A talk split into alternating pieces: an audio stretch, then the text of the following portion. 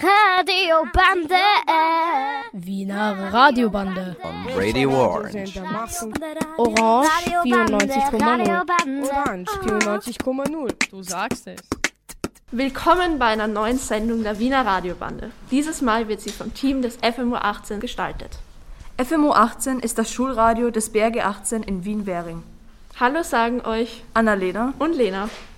Zwei Beiträge stehen heute auf dem Programm. Im ersten geht es um Flucht, wie sie in den letzten Jahren viele Menschen erlebt haben.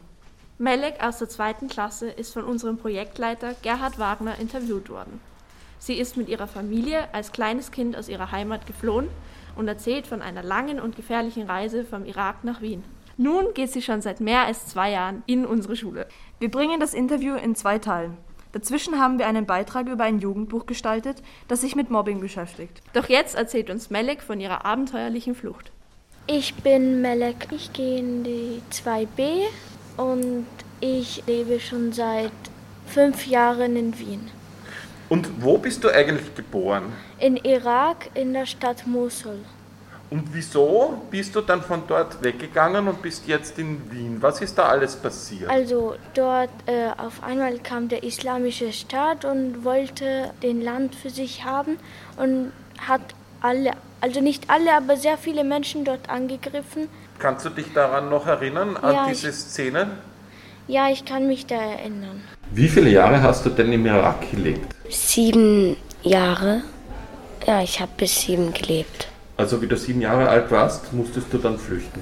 Ja, Dann erzähl einmal, wie waren denn die ersten sieben Jahre im Irak, wo du dort gelebt hast? die ersten sieben Jahre waren ganz schön und ganz normal bis, also das letzte Jahr. Darüber reden wir dann eh noch genau. Ja. Vielleicht erzählst du mal, wie war das mit deinen Verwandten und dem großen Haus und so. Ja, wir hatten ein Haus, wir haben sie immer besucht. Wen Da- hast du besucht? Also äh, meine Oma und äh, meine andere Oma, die Mutter von meinem Vater. Wir waren eine große Familie, aber jetzt sind sie nicht mehr hier und so weiter. Habt ihr in eurem Ja. Haus gelebt? Ja, haben wir. Und was ist jetzt mit diesen Häusern? Diese Häuser sind jetzt kaputt. Sind kaputt. Die wurden erschossen und jetzt sind sie nicht mehr. Im Krieg Ja, im Krieg sind jetzt. sie zerstört worden. Ja, die sind jetzt zerstört. Und deine Oma, die wohnt aber noch im Irak? Ja, im anderen Haus. Okay, und wie geht's deiner Oma heute? Also momentan äh, geht es ihr nicht so gut, sie ist krank. Aber sie ist, jedenfalls hat sie überlebt, die schwere Zeit. Ja, aber sie war nicht dort, sie war in der äh, Türkei, wollte auch also hierher kommen. Aber dann hat sie sich nicht zugetraut und ist dann zurückgegangen. Ich verstehe. So, und jetzt erzählst du uns, eine Zeit lang war das sehr schön, aber dann ist, ist der islamische Staat gekommen. Ja, Und was hat sich da verändert? also eigentlich alles. Irak war sehr schön, ein schönes Land, eine der ältesten Länder der ganzen Welt, glaube ich. Wie die, die Leute vom islamischen Staat gekommen sind. Was durfte man dann nicht? Wie ist man behandelt worden? Wie war das für euch? Sehr schlimm, man musste ein Kopftuch tragen. Äh, so wie, und noch so wie ein Kleid, aber das deckt halt wirklich alles. Das ist wirklich riesig groß. Und es musste schwarz sein. Also alles. Man musste auch Handschuhe tragen. Man sieht nur die Augen und fertig. Also im Gesicht sieht man gar nichts, nur die Augen. Nein, ein Schlitz für die man- Augen. Ja, nur ganz wenig. Nur so und sonst ist alles gedeckt. Eigentlich keine Haut sichtbar, alles verdeckt schwarz. Ja, alles. Und das darf auch nicht durchsichtig sein. Also dieses dicke Ding, was halt dieses Tuch, was deckt. Und Haare darf man auch nicht sehen. Nein, die sind sowieso gedeckt. Und was passiert, wenn, wenn da irgendwas nicht gestimmt hat? Was ist dann passiert? Was haben die Leute gemacht? Dann wurde man bestraft und geschlagen. Geschlagen? Ja. Von den Männern. Ja, und Frauen. Die Frauen haben meistens die Hände gebissen. Also die Frauen haben gebissen. Ja, weil man keine Handschuhe getragen hat. Und äh, ist das oft vorgekommen, dass man von Frauen gebissen worden ist? Ja, das wirklich sehr oft. Und die Männer haben geschlagen, womit? Mit einem Holzstab. einen großen. Wohin? Äh, auf dem Rücken und auf dem Kopf meistens. Ist dir das auch passiert? Nein. Kennst du jemanden, dem das passiert ist? Oder hast du es gesehen einmal? Also, ja, ich habe es gesehen. Vor meinen Augen, auch in echt. Da waren wir mal einkaufen. Meine Mutter, meine Schwester und ich. Und dann haben wir Menschen gesehen, die geschlagen wurden. Aber wir wissen nicht, wer das ist. Mhm. Das sind nicht unsere Verwandten oder so. Aber ihr habt es gesehen. Ja, wir haben es gesehen. Und euch auch selbst gefürchtet wahrscheinlich. Ja, und dann sind wir sofort zurückgegangen. Mhm. So, und dann irgendwann einmal war klar, man kann hier nicht mehr leben. Ja, Wer war der Erste, der gegangen ist? mein Vater, er musste also am Anfang flüchten, weil er war ein Polizist und Er wäre wahrscheinlich getötet worden. ja, es sind auch schon viele. Und wusstet ihr, wohin er geflohen ist?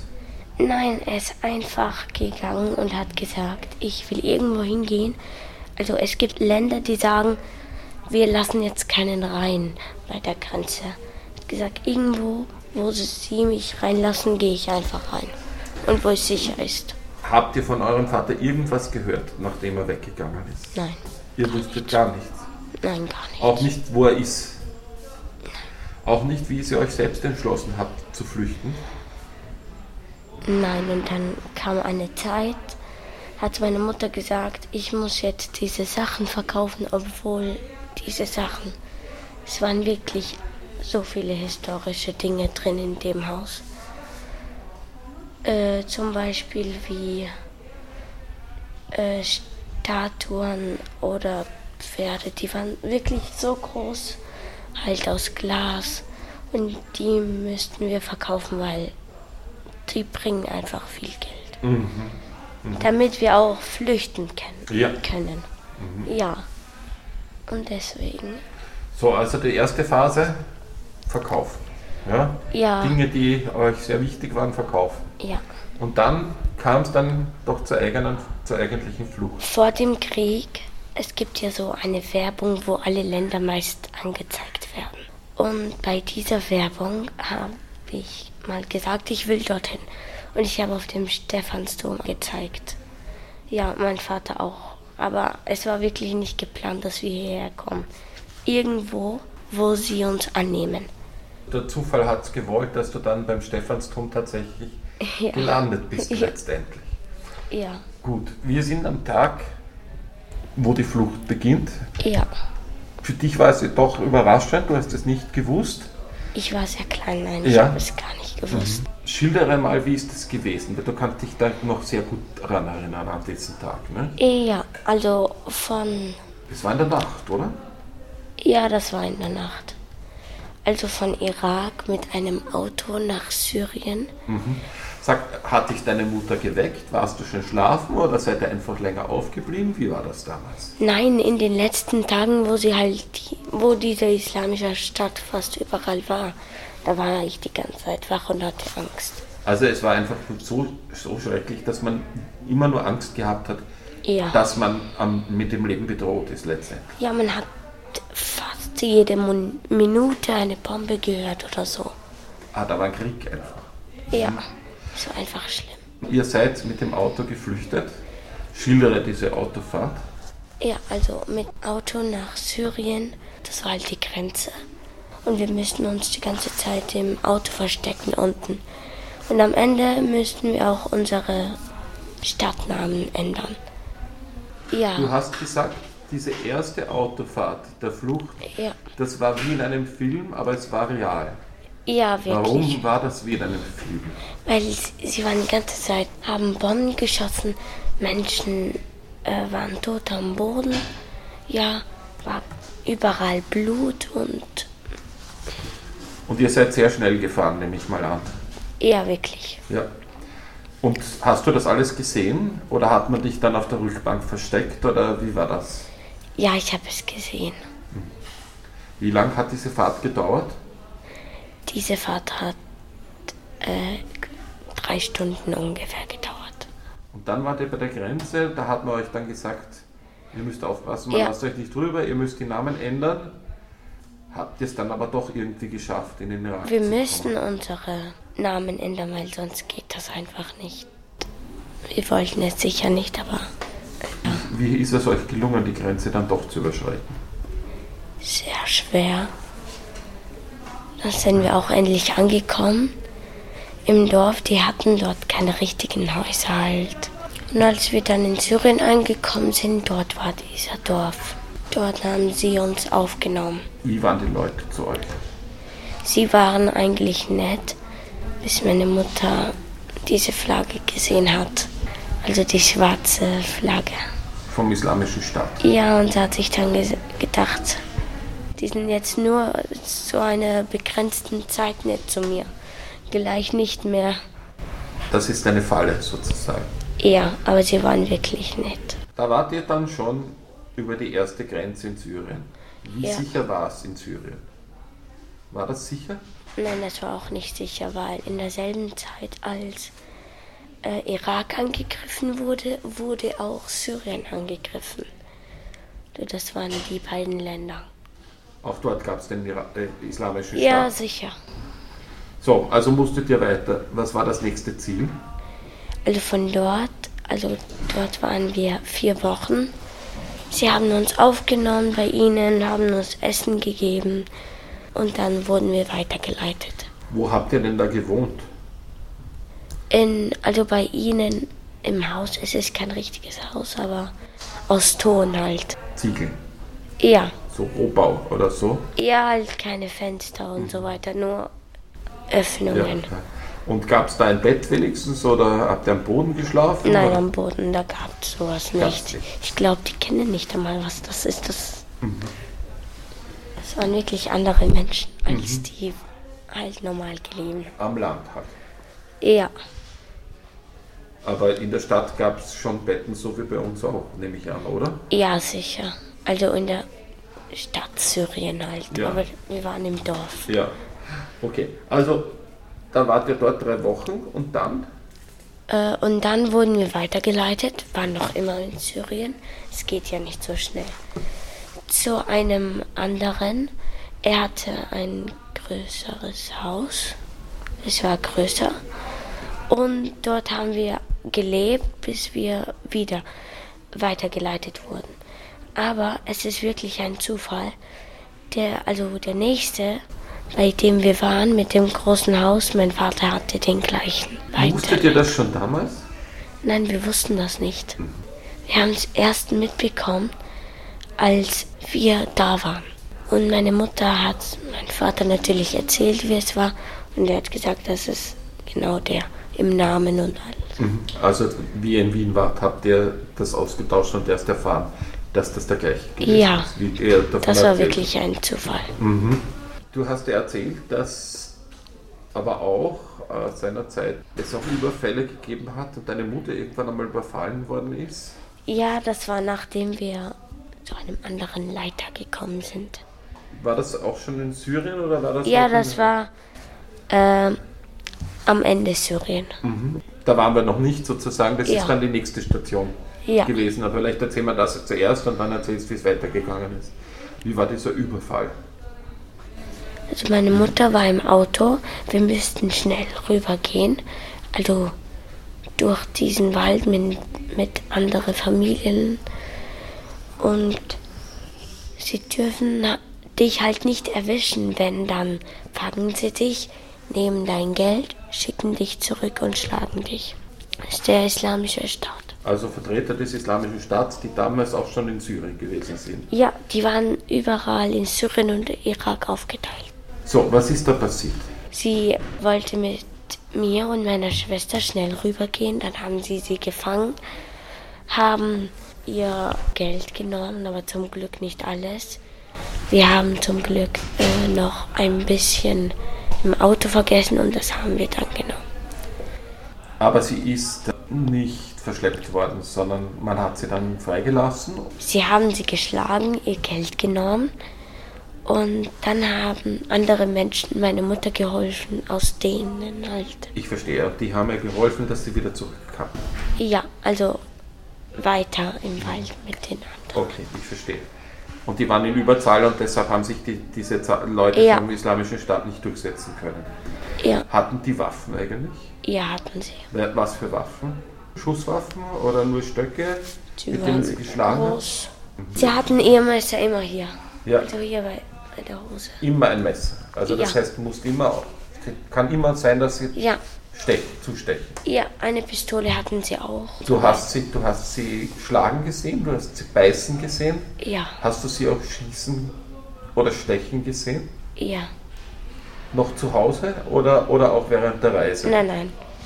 Äh, während der Reise und als wir mal einkaufen waren. Also dort haben wir sie ein bisschen gesehen. Und da haben wir auch gesehen, wie jemand erschossen wurde. Also nicht nur eine Person, viele. Seid ihr auch gleich gegangen? Ja, So, also ihr seid noch in Syrien, ja, so am, eher am Ende. ja, Ende Wie, Syrien. wie, seid ihr dann, wie seid ihr dann aus dem Syrien herausgekommen? Auch mit einem Auto zu diesem Wald sozusagen.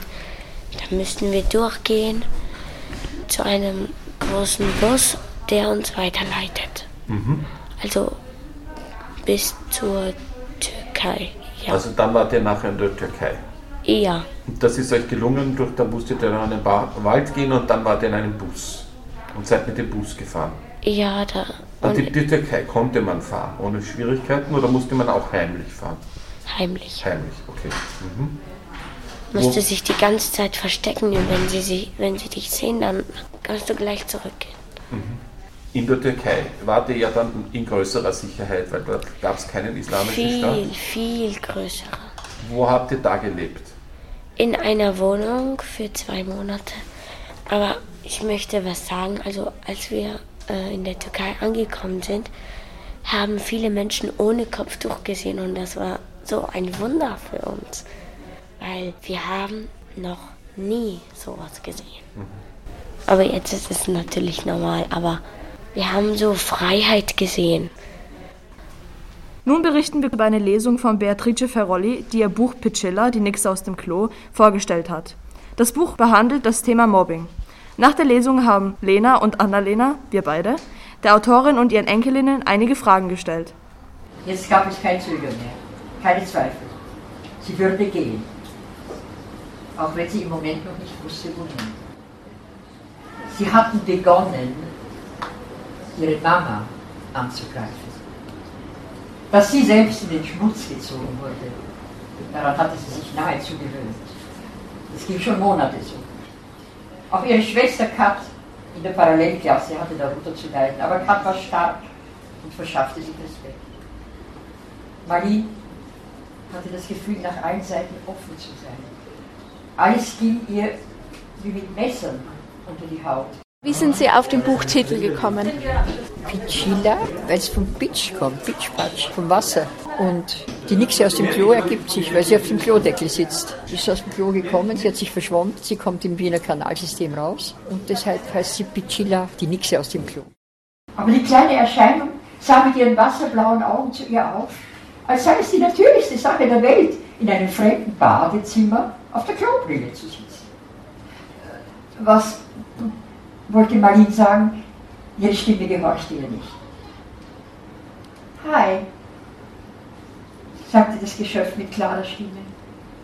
Äh, Hi, sagte Marlene. Und nach einer Pause, in der sich ihre Gedanken überschlugen, äh, wer bist du? Das ist eine blöde Sache, sagte das kleine Wesen. Es tut mir wahnsinnig leid. Wie du siehst, bin ich eine Nixe. Und ich habe verdammt nichts hier verloren. Das weiß ich selbst sehr gut und ich entschuldige mich. Aber ich habe mich verschwommen. Sollte nicht passieren, aber es kommt vor, wenn man nicht aufpasst. Entschuldige, ich habe mich nicht vorgestellt. Ich heiße Pichila. Äh, ist es nicht eklig, was da alles so schwimmt? Ich meine, was so in die Klos kommt, du weißt schon, sagte Marlene. Scheiße rinnt an mir ab, sagte sie. Du kannst mich angreifen. Bin ganz sauber. Du kannst auch an mir riechen. Versuch es doch. Marie ging vorsichtig einen Schritt näher und beugte sich zu Pichila herunter.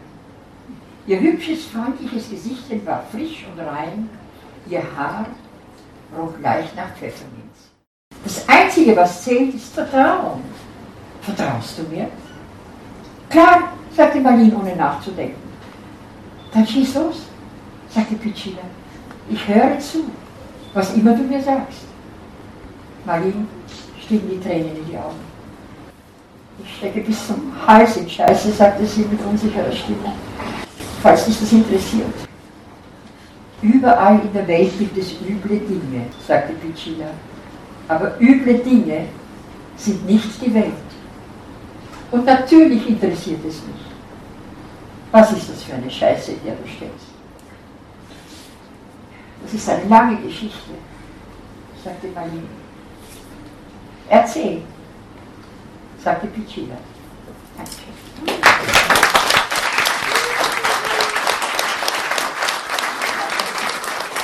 Wie stolz bist du auf deine Oma? Mehr als nur stolz. Ähm, sie hat in ihrem kompletten Leben so gut wie jeden Lebenstraum von sich verwirklicht. Sie war Schauspielerin, Schauspielstückautorin, ich weiß nicht, wie man das genau nennt, Im Buchautorin, Lebensberaterin, Uniprofessorin. Sie hat alles, wirklich alles gemacht, was sie je wollte. Und das macht sie eigentlich wirklich zu meinem größten Vorbild überhaupt. Und ich will mein Leben so vollenden, wie sie es gemacht hat, weil sie ist mit ihren, jetzt darf ich Alter glaube ich nicht sagen, ähm, immer noch fit genug, um keine Ahnung was zu machen. Sie war mit 80 Jahren mit mir und meiner Schwester im Hochseilkletterpark mit High Heels. Also die beste Frau überhaupt in meinen Augen. Ich wollte fragen, wie Sie auf die Idee gekommen ist, so ein Thema auf diese Art zu beschreiben. Und so ein ernstes Thema wie das Mobbing auf so eine Art zu beschreiben.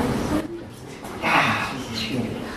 Ja, wahrscheinlich habe ich gesucht nach einem Helferlein aus einer anderen Welt, die ja in Wirklichkeit, das sieht man am Schluss, auch nur eine Fantasiegestalt ist. Dass jemand hilft, der ein Blick einfach hat. Und sie werden Freundinnen. Die Piccina bringt ihr bei, diesen einen Satz, Scheiße Netanyahu.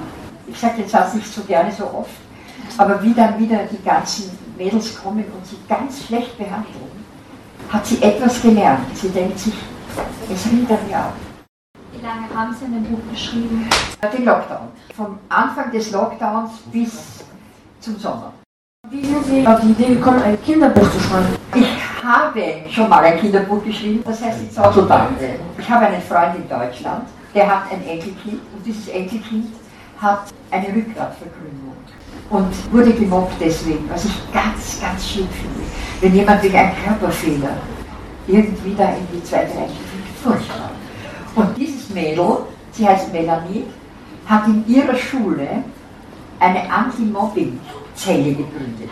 Und zwar von den Schülerinnen aus. Da kann jeder, der sich schlecht behandelt fühlt, sich dort beschweren. Und die gehen dann dagegen vor. Die reden mit denen, beziehen sie ein. Und es kam sogar so weit, dass einer die Schule verlassen musste. Und das hat mir total gefallen. Ich habe gedacht, super, das so es geht, das gibt's, versuchen wir es. Und ich habe da die Nixe als Hilfsmittel, wie mein Enkelkind schon so schön sagt, reingenommen. Ich weiß nicht, war die Verbindung von, von Realität und Fantasie finde ich immer sehr schön. Wie sehr freust du dich, das Buch zu lesen? Ich freue mich schon wirklich sehr auf das Buch, weil ich eigentlich eher weniger Bücher lese.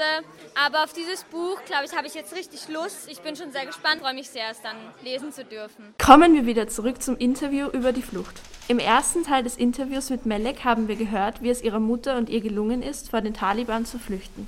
Wie sie von der Türkei nach Österreich gekommen ist und auf welche Weise sie ihren Vater wiedergefunden hat. Ankara war sehr teuer.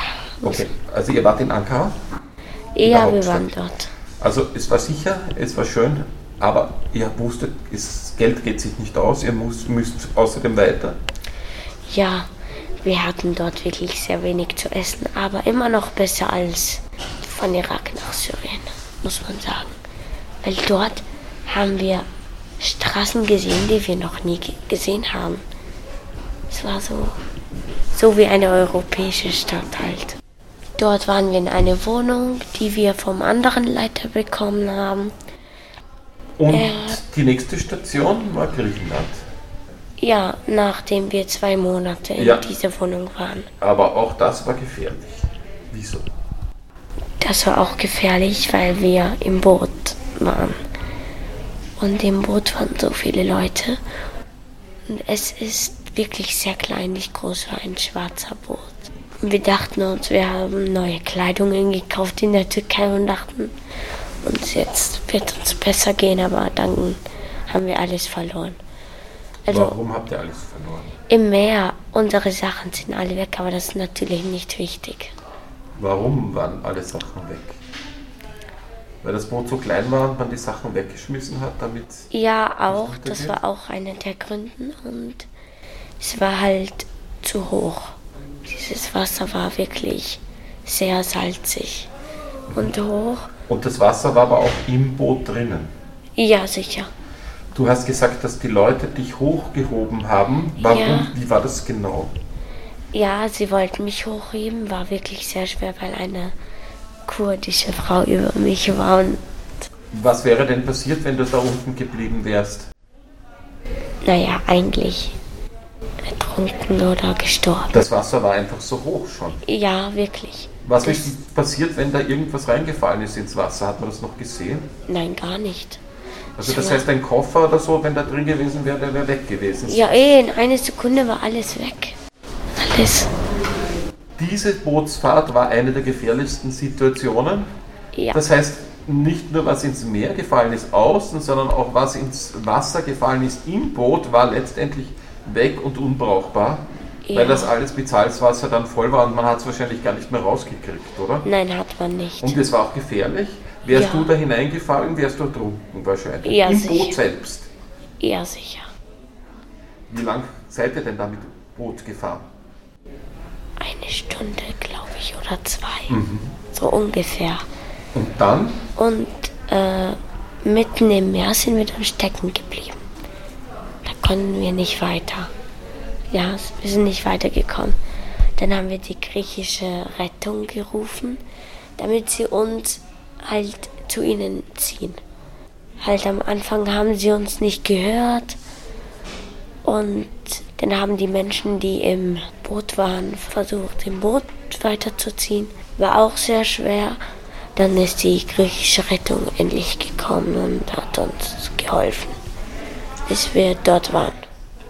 Und dann wart ihr in einem griechischen Flüchtlingslager wahrscheinlich? Ja, in Zelten. In Zelten? Ja. Welche Jahreszeit? Es war sehr kalt. Wie lange wart ihr dann dort? Also in Griechenland. Mhm. Nicht lange, eine Woche. Und dann seid ihr gleich weiter? Ja. Weißt du noch wohin? Mit diesem großen Schiff sind dann weitergekommen. Mit einem großen Schiff, diesmal nicht ja. mit diesen schrecklichen kleinen, das so gefährlich Na, war? Nein, nein. Mhm. Waren da viele Leute? Es war wirklich sehr schön.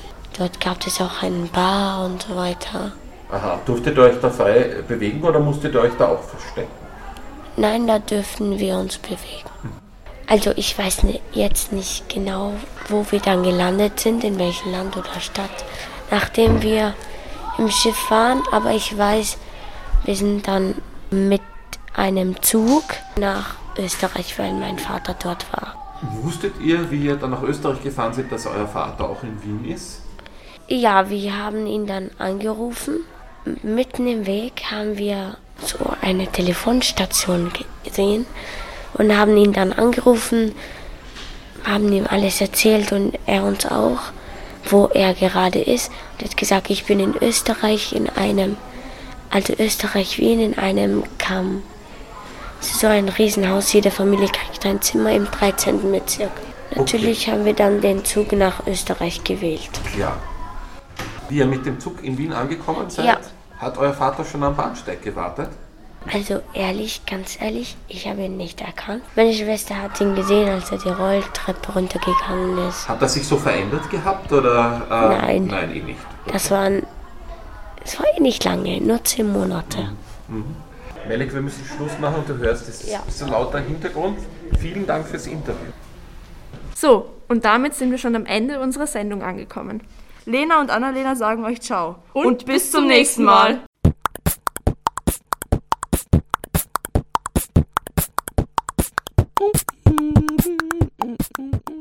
Radiobande.